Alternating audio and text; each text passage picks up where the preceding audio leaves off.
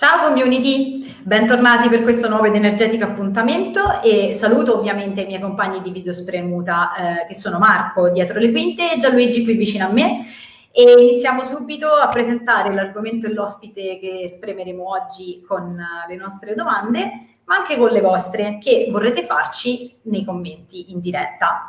L'argomento di oggi è il local business e mh, mm, per la precisione come utilizzare le campagne advertising su Facebook ed Instagram per migliorare la presenza della propria attività locale e il business dell'attività. Sei pronto ad iniziare Gianluigi, che dici? Prontissimo, prontissimo. Oggi siamo in, insieme al nostro ospite Andrea D'Ottavio che salutiamo. Ciao Andrea, Ciao. grazie per Ciao. essere qui con noi. Ciao Andrea. Grazie a voi. Come stai innanzitutto? Bene, benissimo, sto, sto bene, eh, sono, sono, ancora in Italia in questo periodo, quindi prima, prima di, di, ritornare a Londra, io vivo abitualmente a Londra, a parte una parentesi che ho fatto lo scorso anno eh, quando sono andato a Bali, quindi sono andato a prendere un po' di caldo, ho avuto mm. un'estate che è durata praticamente un anno, più di un anno, e, e adesso tristemente tornerò eh, da quel pazzo di Johnson con le varie misure che ha annunciato. Non so se seguite un sì, po' anche sì, quello sì, che dicono a livello internazionale, però insomma c'è, c'è da stare poco, poco allegri là. Eh, quindi, quindi, nulla, a livello lavorativo ho cambiato poco e niente perché eh, già con, con l'agenzia lavoriamo in maniera indipendente dal 2008. Quindi noi forse siamo stati tra le, prim- tra le primissime forse agenzie eh, a diventare location independent, quindi già dal, dal, 2008 abbiamo iniziato a lavorare tutti da remoto.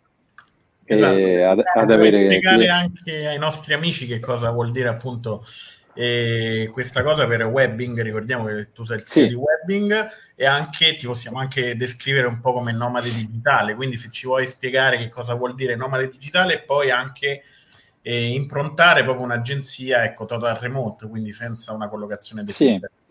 Ma guarda, allora, eh, io ho, a un certo punto ho capito nel 2008, quindi 12 anni fa, e se l'avessi capito prima sarebbe stato meglio. Meglio. Eh, sì, poi sai, le cose le capisci col tempo. Comunque ho capito che eh, in realtà volevo, dovevo prima mettere il, lo stile di vita che mi piaceva e, e, cercare di adattare il lavoro piuttosto che mettere al primo posto il lavoro, com- come succede naturalmente purtroppo, e, e poi adattare lo stile di vita, no? Quindi a un certo punto ho capito che, che non ero più contento di vivere così, e, eh, ovvero andando in ufficio, eccetera. Mi sono trasferito a Londra e ho fatto diventare l'agenzia remota in sostanza, quindi abbiamo iniziato a lavorare in maniera assolutamente distribuita, come piace dire, eh, e diciamo senza i confini, senza l'ufficio, in realtà eh, ci sono, si sono aperte più opportunità, insomma, quindi avevi, vabbè, sia da un lato per la parte internazionale, perché comunque volevo crescere un pochino di più a livello internazionale, avere dei clienti anche in altri ambiti, in altri paesi, e quindi eh, diciamo eh, confrontarmi un po' di più con, con, tante altre realtà. E allo stesso tempo diciamo ottenere ovviamente una maggiore libertà di spostamento, di decidere come e quando lavorare, eh, da dove quant'altro. Eh, alla fine è, è, più un problema, secondo me, mentale, no? perché uno è abituato a certi schemi e a certe abitudini ed è, ed è veramente difficile uscire da quello. Insomma, è il giudizio personale spesso, ancora prima di quello degli altri, no?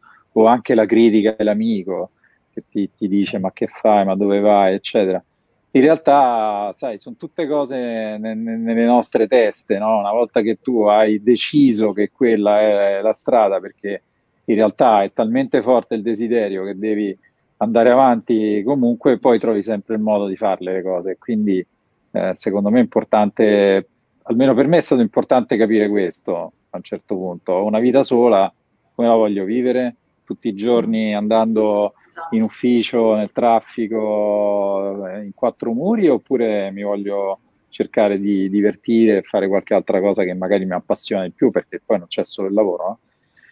E, e, quindi iniziato, abbiamo, eh, abbiamo, iniziato così. Chiaramente, non, secondo me, non è per tutti, nel senso che eh, tante persone più giovani magari hanno bisogno no, dello stare insieme di, un po' di più, nel senso che hanno bisogno di socializzare anche durante la giornata di lavoro, eccetera.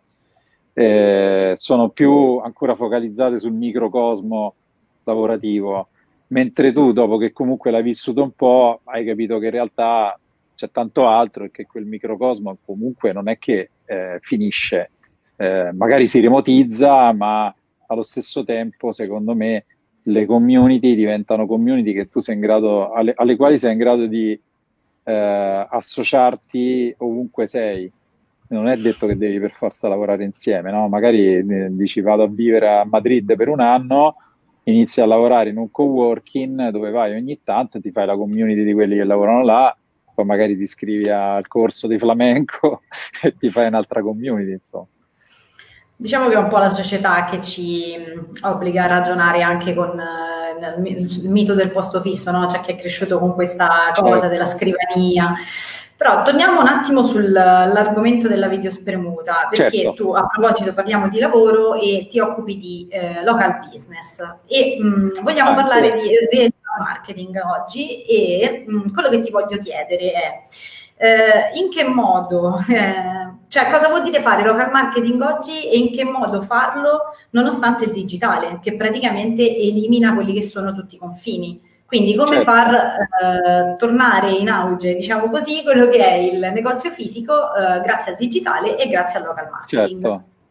Allora, diciamo che da, da, un lato il momento storico che stiamo vivendo uh, in qualche modo sta facilitando paradossalmente un po' questo, nel senso che eh, adesso le persone non, non, viaggiano tanto, ne stavamo parlando anche prima di iniziare no? il live, le persone viaggiano meno, se viaggi viaggi di più localmente, quindi eh, in realtà scopri magari anche cose che erano dietro l'angolo che non avevi scoperto prima volendo, perché adesso poi c'è voglia di uscire no? rispetto a dopo il lockdown eh, le persone hanno voglia un po', mi sembra, di, di, di, star fuori.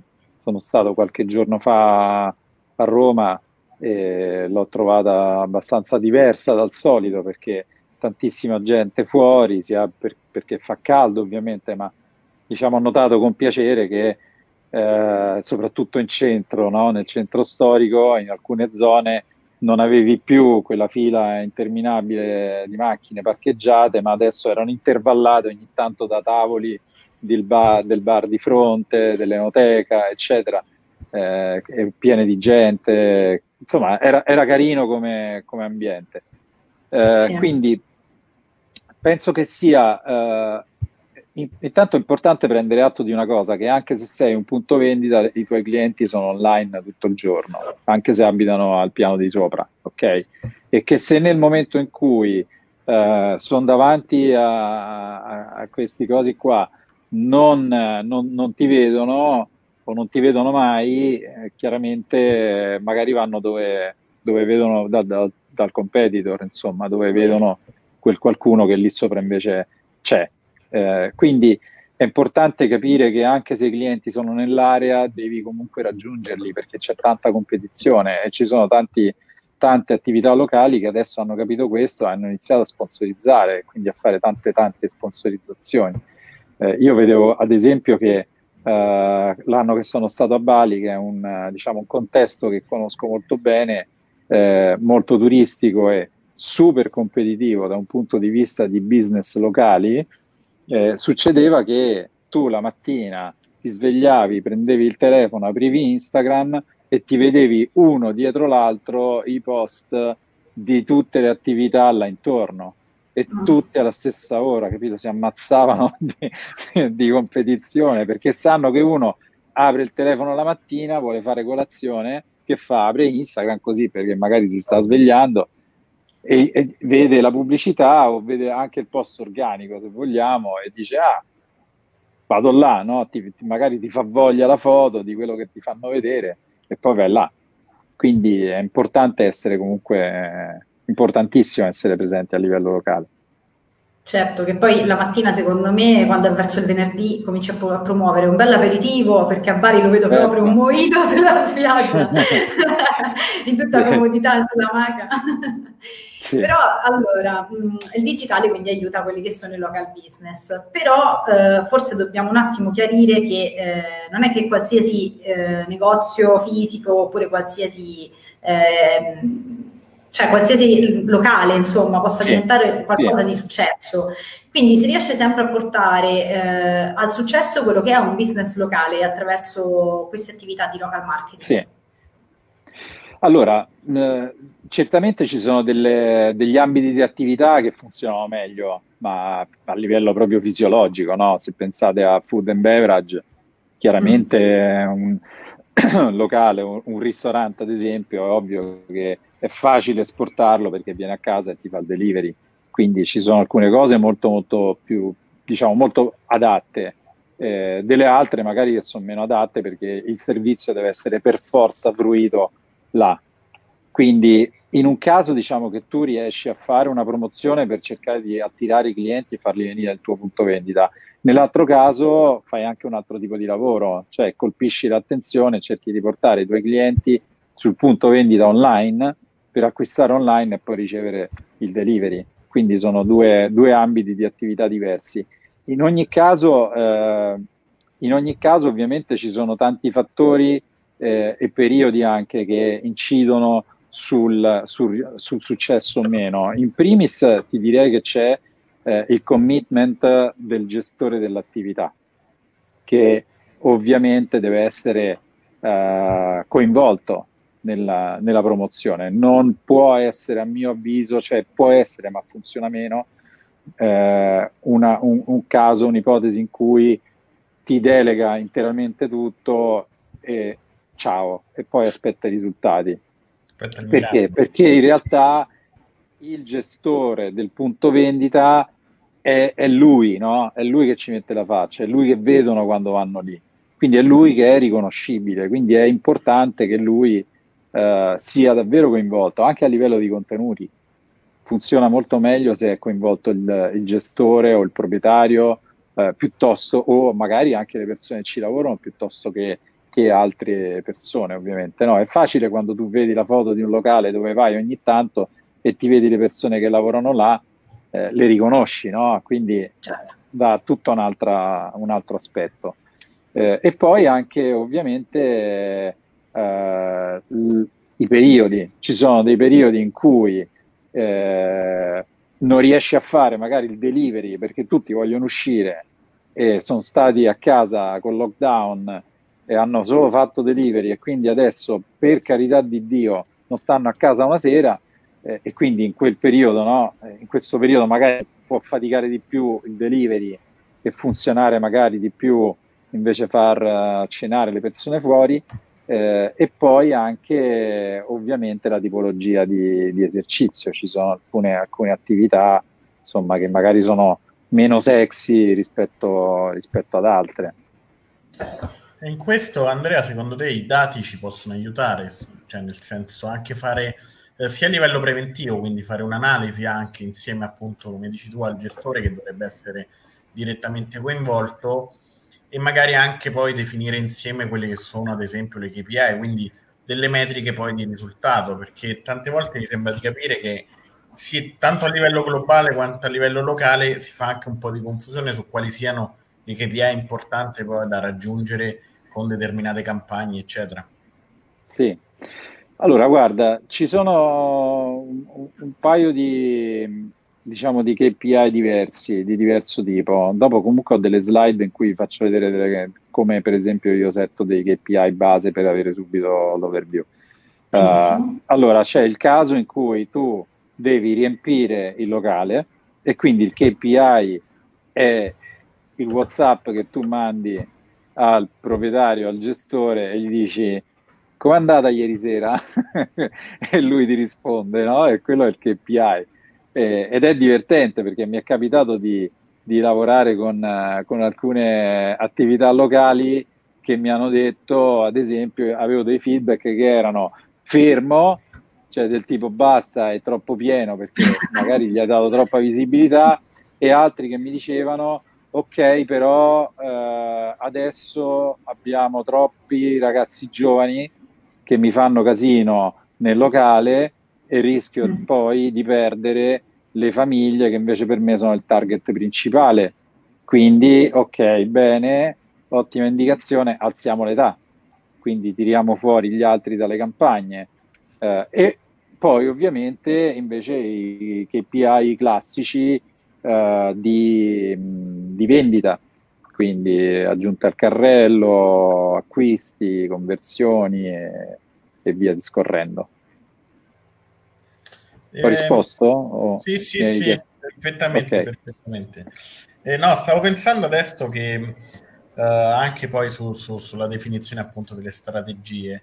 Uh, io so che tu hai anche un, un, background da growth hacker e quindi volevo farti una domanda un po' più frizzante, un po' più incisiva.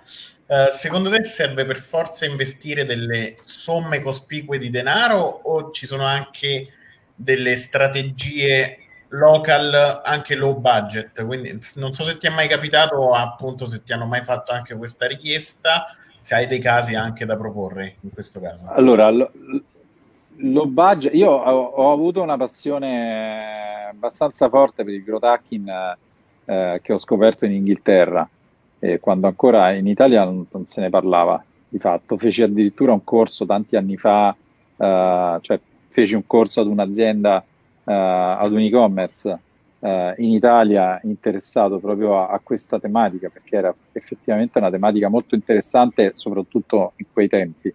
Diciamo che Uh, il, il growth hacking applicato a campagne in primis per me significa evitare di sprecare soldi, cioè cercare sì. di fare in modo di non sprecarli.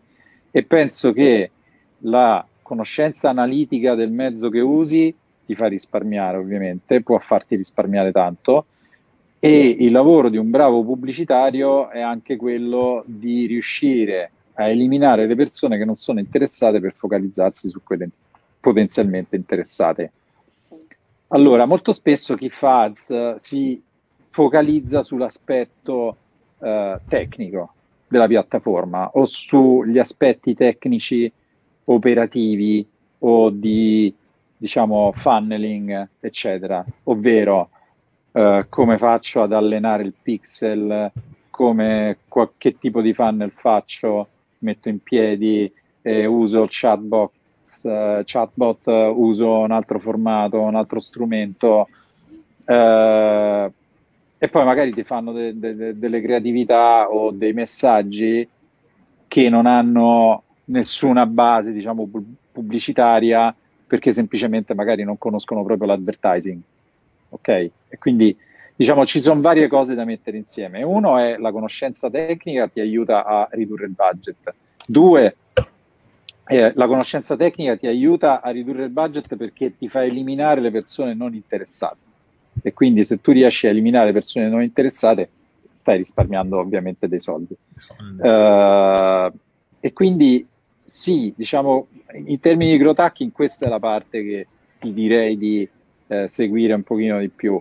Uh, l'altro aspetto può essere, un terzo aspetto può essere quello di ovviamente testare diverse creatività e poi arrivare a utilizzare quelle, diciamo, io, io cerco sempre di, di trovare delle, delle, creatività che possano diventare sempre verdi, no? green.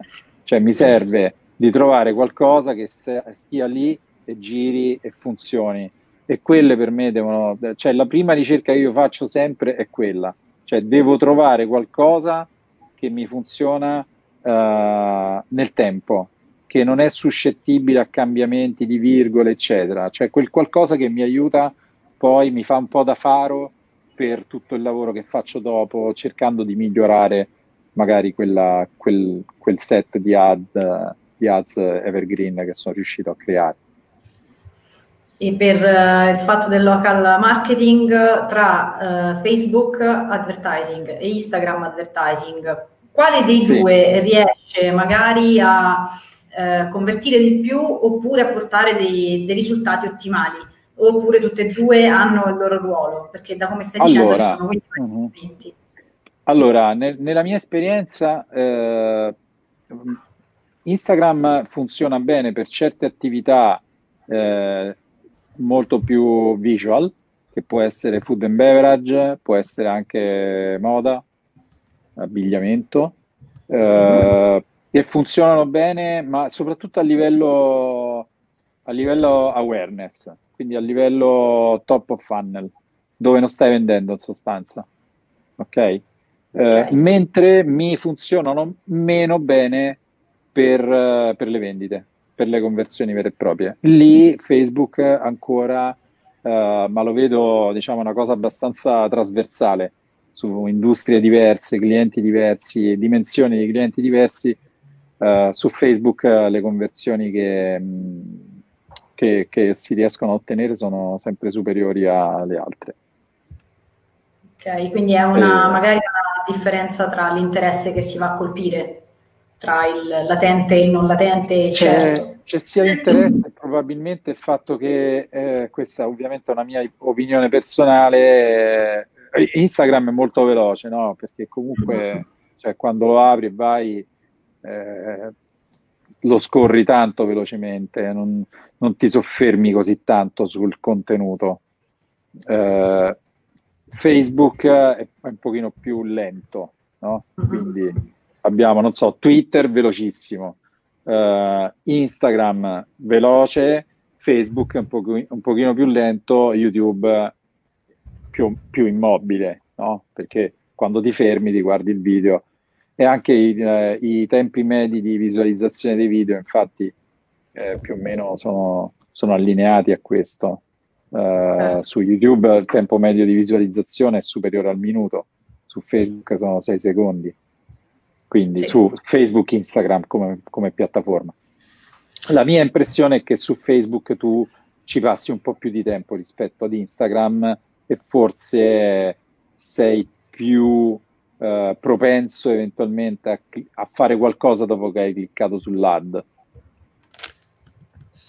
Però e... ripeto, questa è esperienza personale, magari eh, sì, no, qualcuno che ha fatto un'esperienza completamente diversa e dipende dal contesto, che... ovviamente. Sì. E proprio sul contesto, non so se avevi, eh, ci parlavi anche di, di, di, alcune slide, non so se hai degli sì. esempi o se vuoi presentare. Sì, ho, ho, una case history interessante di un, uh, proprio del settore food and beverage, eh, poi qualche, qualche consiglio che, uh, qualche cons- tre consigli che ho messo, che che ho selezionato, diciamo così, che secondo me sono quelli che fanno un po' la differenza, almeno nel, nel mio caso per, per, tanti clienti lo hanno fatto.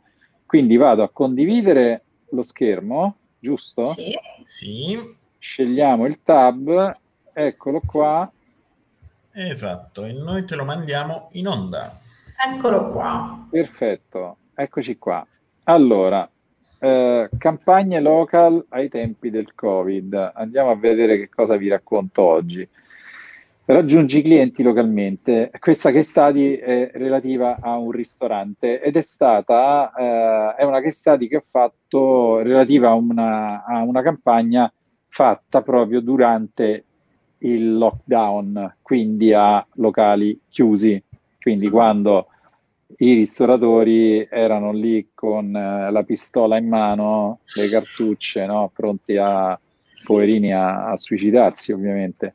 Mm-hmm. E allora, eh, ricevo questa telefonata eh, da un ristoratore che ha un ristorante abbastanza importante, quindi un ristorante che ha una stella Michelin, eh, totalmente chiuso. Immaginate anche ovviamente i costi no, di certe strutture.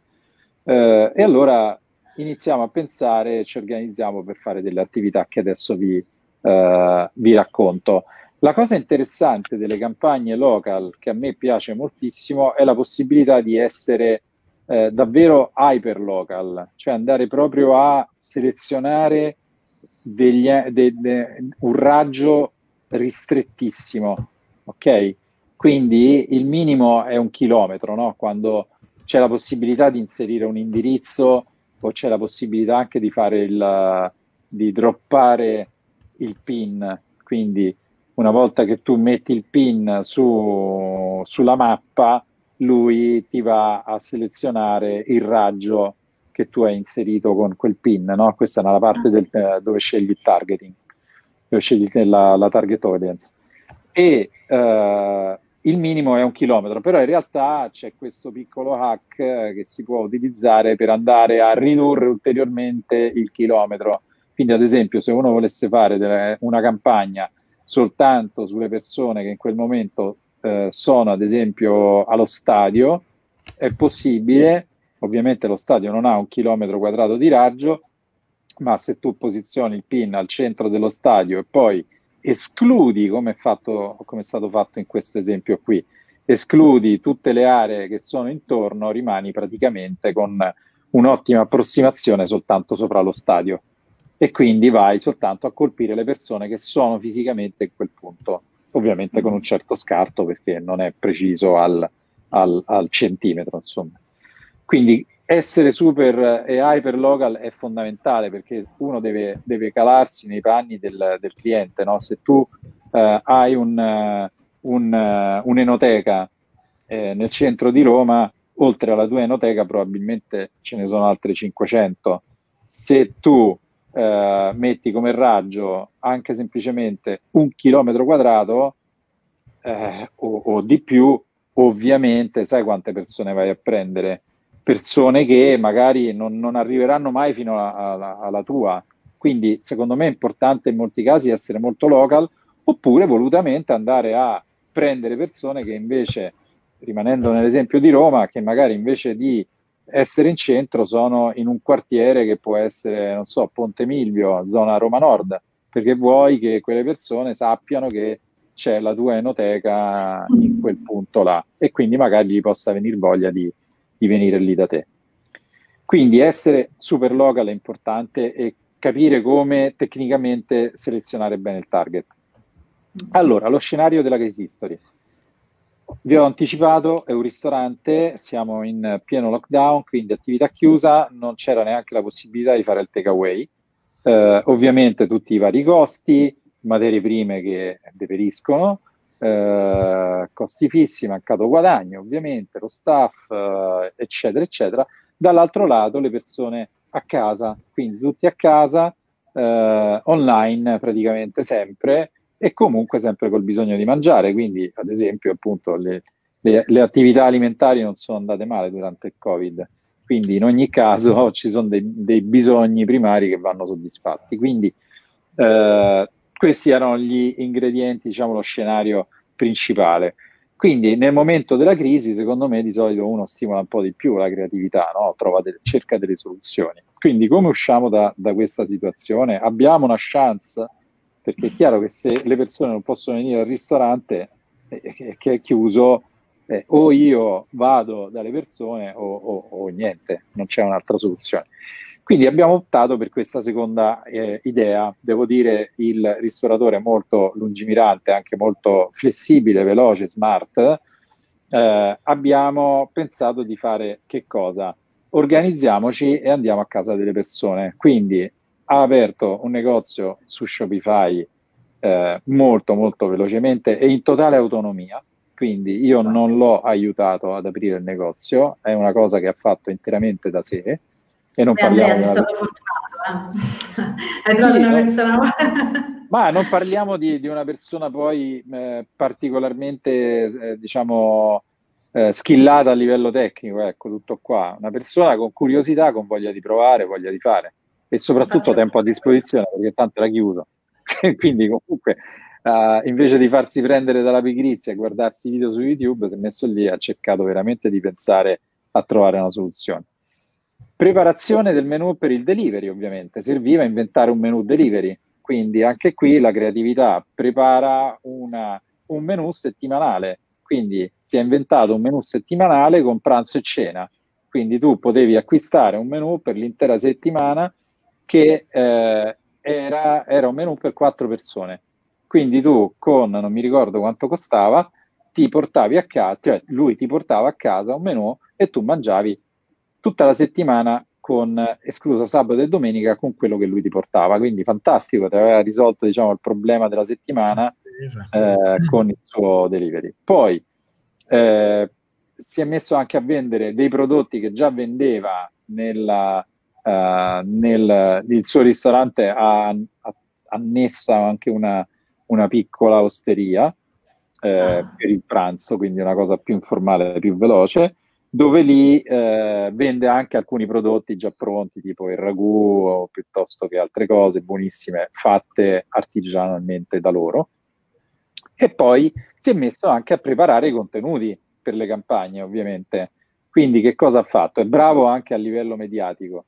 Con eh, una macchina fotografica che fa anche video, una roba assolutamente eh, consumer, non roba professionale, si è messo lì e ha fatto un, uh, qualche video, in particolare uno che è riuscito benissimo, è un video in cui uh, c'erano anche i suoi due figli giovani che hanno partecipato come assistenti e quindi diciamo che con quel video lì era, era un video molto caldo, molto uh, bello, insomma, molto pulito che effettivamente ti faceva vedere il territorio, ti faceva vedere i suoi ingredienti, ti faceva vedere i piatti e ti diceva appunto che te li avrebbe portato a casa. Uh, dopodiché, eh, e fino a qua non mi ha chiesto aiuto, ha fatto tutto da solo. Al punto 4 invece mi ha chiesto aiuto, quindi abbiamo iniziato a eh, lavorare sulle campagne. A livello di contenuti mi ha giusto chiesto un input, ma poi era già lui di suo talmente bravo che non c'è stato bisogno di, di, diciamo di, di, di seguirlo più di tanto. Quindi lancio campagne e ottimizzazione del prodotto e degli ads. Andiamo a vedere che cosa abbiamo fatto. Allora, abbiamo puntato sulle, su due audience, cioè fondamentalmente su delle audience locali ma non troppo, nel senso che eh, erano tutti nel raggio di, mi pare, una sessantina di chilometri, 50-60 chilometri. Il ristorante è alle piedi eh, del Cadore, quindi parliamo di, di area di montagna, ok? Mm. Quindi le distanze ovviamente sono un pochino più ampie. E abbiamo scelto quindi come target delle aree specifiche dove sappiamo che ci sono i clienti tipo e abbiamo fatto anche delle campagne retargeting, quindi persone che avevano già guardato altri video che lui aveva già pubblicato in passato. È una persona comunque abbastanza attiva, quindi ha sempre pubblicato eh, contenuti, non diciamo con una costanza incredibile, però sempre pubblicato contenuti con video, con foto, eh, ma soprattutto video, eh, con i quali ha sempre avuto tantissimo engagement a livello organico. Quindi abbiamo pensato di andare a fare campagne retargeting su quelle persone lì, eh, anche su quelle che avevano interagito ovviamente con i profili. Eh, e poi abbiamo fatto anche delle campagne eh, retargeting sulle persone che guardavano i video nuovi che avevamo iniziato a usare sulle, sulle campagne oppure anche su quelli che visitavano il negozio Shopify. Non abbiamo fatto tantissime campagne, eh, la spesa è stata anche molto contenuta perché abbiamo speso eh, neanche 600 euro, quasi 600 euro nel raggio di un paio di settimane e, ehm, e vedete che risultati abbiamo ottenuto. Quindi la, a livello di budget giornaliero c'erano eh, la campagna che aveva più, più, budget aveva 40 euro al giorno, che probabilmente è stato aumentato nel tempo. Di solito io parto sempre con 5-10 euro di, di budget.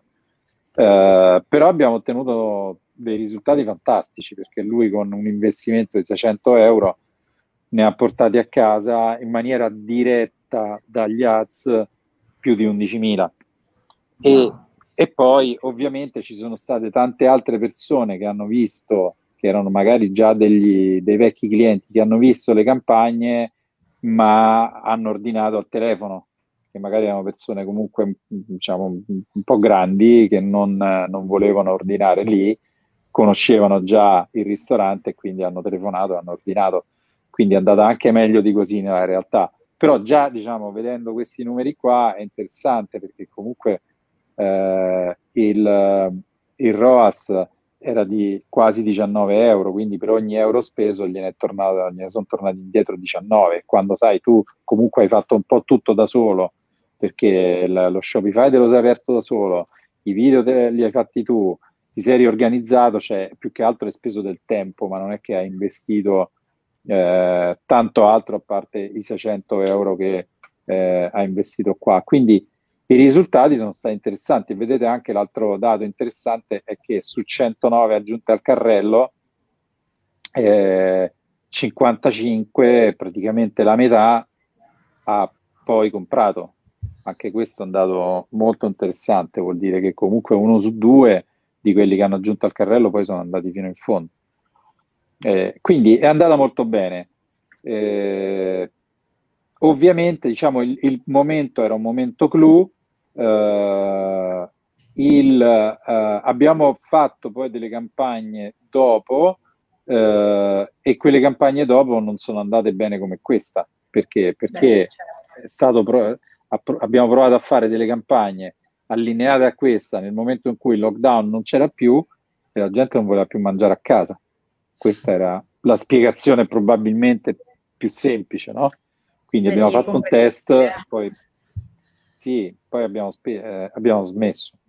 Quindi da, diciamo, da queste esperienze io mh, ho tirato fuori alcuni consigli, sia con lui che ovviamente con altre realtà anche completamente diverse che non c'entrano nulla con la ristorazione.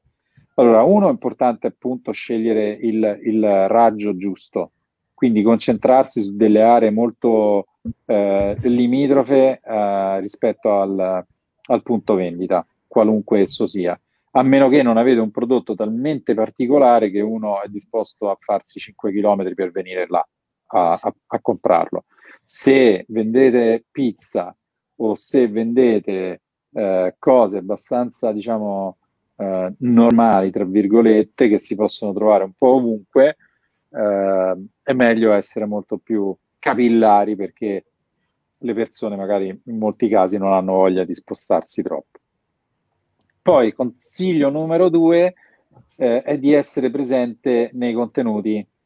Eh, abbiamo lavorato per, per, per, un anno e mezzo per una, uh, una imprenditrice uh, che ha creato un brand di skincare, eh, mm. che è questo qui. Lei è anche una uh, bravissima e conosciuta facialist e quindi il, diciamo, la, la, scelta è stata naturalmente quella di dire guarda che i video devi farli tu, devi essere tu nei video come founder dell'azienda e come ovviamente persona che ha uno skill particolare e riconosciuto, devi essere tu nei video che fai vedere come si usa il prodotto ma anche come si fanno certe cose. E, e quindi es- abbiamo, tra virgolette, utilizzato lei sempre e comunque nei video perché lei ovviamente si identificava col brand. Eh, quindi non aveva un punto vendita suo, però molto spesso era ospite in alcuni contesti dove appunto vendevano il suo prodotto, ma c'era anche lei che magari quel giorno riceveva un numero selezionato di, di clienti per fare facial. Poi tre, lunghezza del video eh, tra 15 e 30 secondi eh, massimo. Non suggerirei per le attività locali soprattutto di fare video più lunghi perché comunque l'attenzione è sempre molto molto breve. Eh, mettete subito all'inizio del video le cose più importanti, non tenetele alla fine perché poi le persone non arrivano a vederla alla fine del video. E, ehm, mh, come formati, il formato uh, che tende a funzionare sempre bene è il formato quadrato, quindi uno a uno, perché è un po' più alto rispetto al formato eh, tradizionale panoramico 4 terzi e ovviamente 9 sedicesimi per le storie, quindi formato verticale, eh, anche, anche, per diciamo, il feed, anche se ci sono persone che fanno video, professionisti che eh, criticano spesso il formato ve- a sviluppo verticale dei video, eh, funzionano bene. Eh, nella mia esperienza funzionano di solito meglio quelli di quelli tradizionali perché, perché il display è verticale, quindi c'è comunque andare un po' contro natura su, sul mobile eh, il video stretto e largo, perché comunque lo vedi più piccolo, no? Quindi devi cercare sempre di riempire il display il più possibile. Eh, e poi ci sono ecco, alcuni formati che te lo impongono, quindi tanto vale prevedere da subito almeno due cut diversi, uno, da, uno quadrato e uno verticale.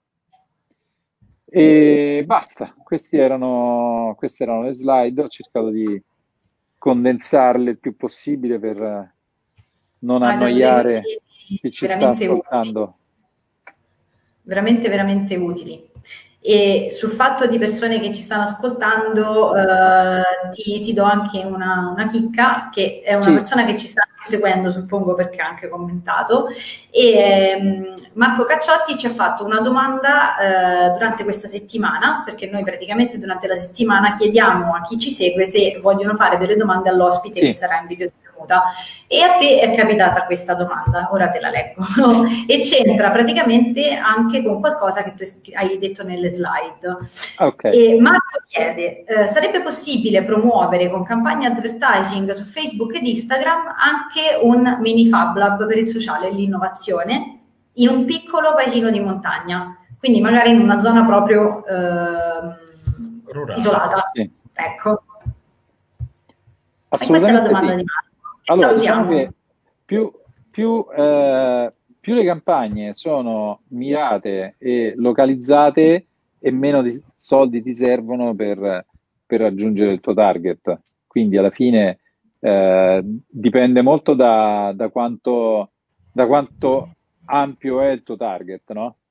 Quindi, per, per, tornando al discorso dell'eliminazione delle persone non interessate, più grande è, più soldi ti servono per capire quali sono quelle interessate e togliere quelle disinteressate. Perché se parti con un audience di diverse centinaia di migliaia di persone, per riuscire a capire quelle che ti interessano, Facebook deve mostrare la, le, le tue campagne a tante migliaia di persone, perché altrimenti anche semplicemente l'algoritmo non riesce a capire quali sono quelle più interessate. Quindi comunque devi, devi sparare un po' se il target è più limitato è più semplice e soprattutto se poi c'è una rilevanza geografica eh, può funzionare molto bene e puoi fare un test comunque senza investire cifre, cifre assurde. Cioè è molto facile, no? se il tuo amb- ambiente è piccolo e tu investi 20 euro al giorno per qualche giorno e nell'area ci sono 100.000 persone, praticamente le, le riesci pure a raggiungere tutte, forse anche più di una volta. E quindi a quel punto comunque hai, hai fatto awareness, no? Perché qualcuno ti ha, certo. ti ha visto, cioè improvvisamente da che nessuno ti conosceva, magari 100.000 persone hanno sentito qualcosa, ok? Poi ovviamente non è che finisce lì, devi fare attività successive, però già un po' acquisisci una notorietà che altrimenti sarebbe più difficile acquisire. È un inizio del funnel alla fine, quindi almeno... Sì, è un inizio, sì. E abbiamo parlato di, di, di lockdown, cioè, cioè, cioè, hai fatto questo case study durante il lockdown e noi chiudiamo sempre le nostre dirette con una domanda proprio relativa al, um, a tutto quello che abbiamo, che abbiamo, e che stiamo attraversando, che si paventa poi una, una seconda ondata sì. insomma, in più parti.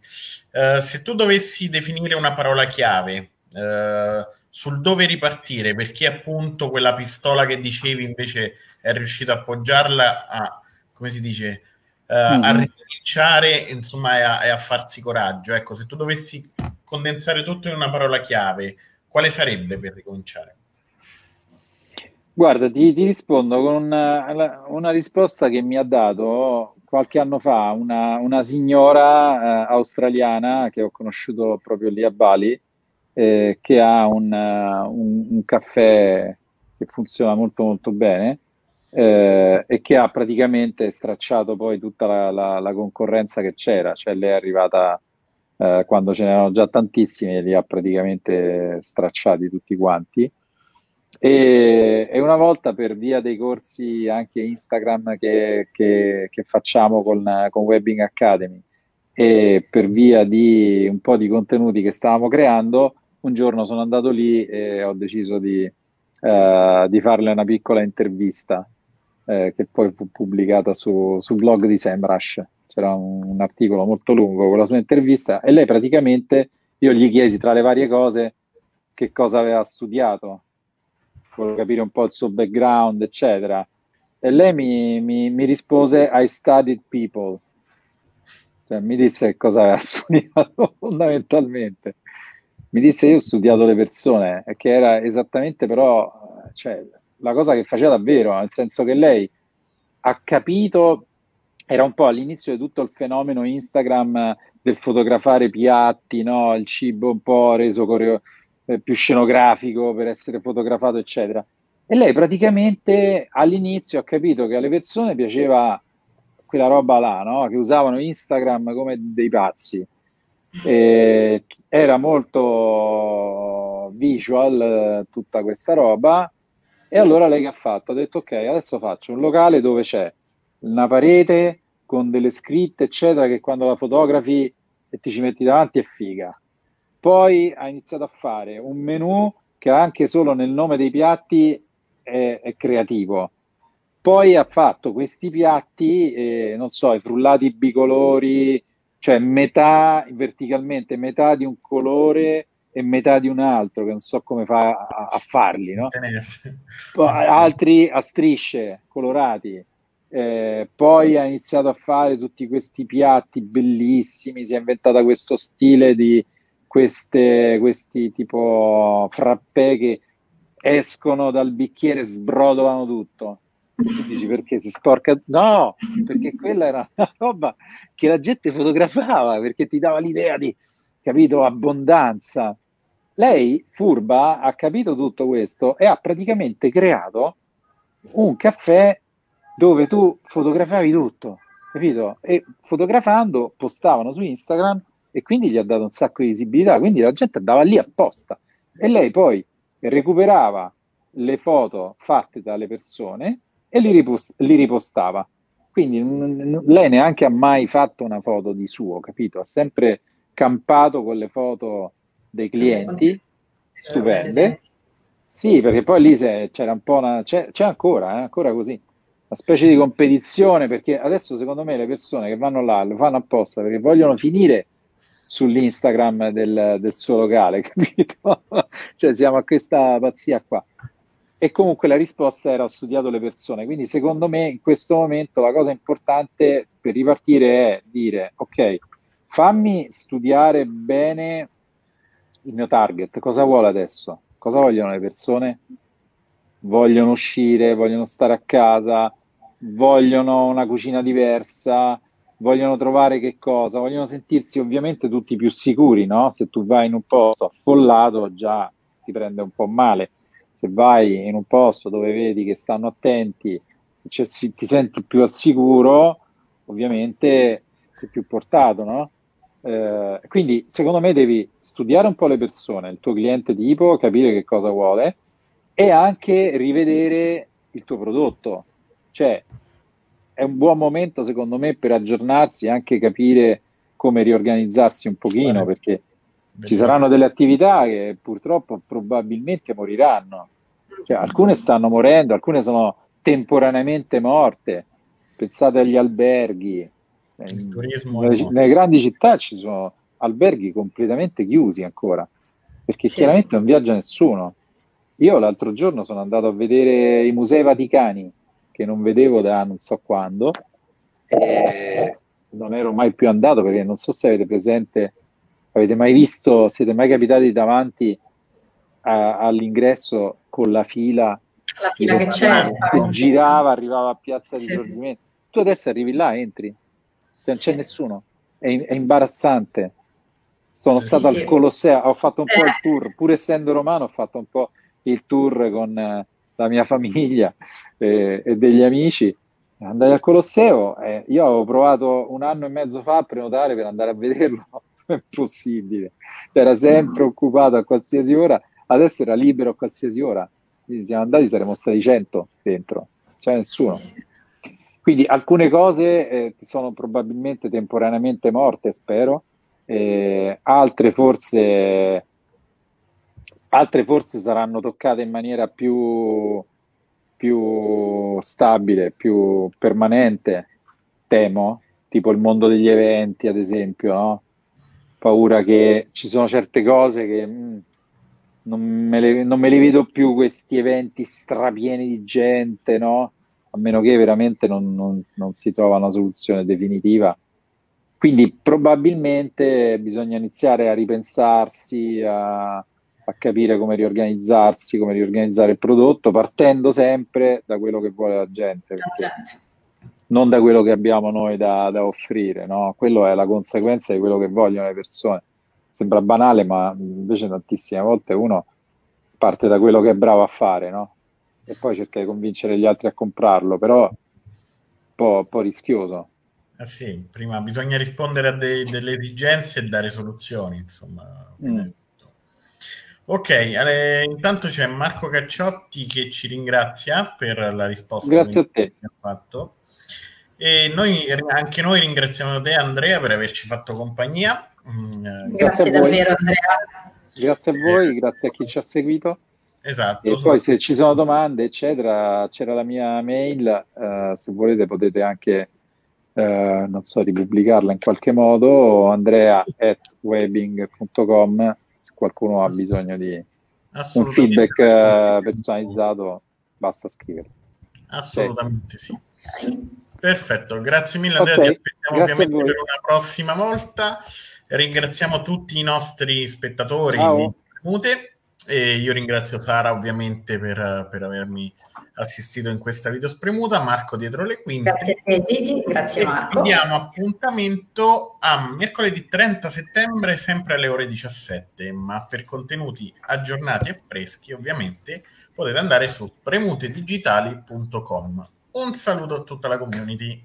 Ciao a tutti e grazie. Ciao.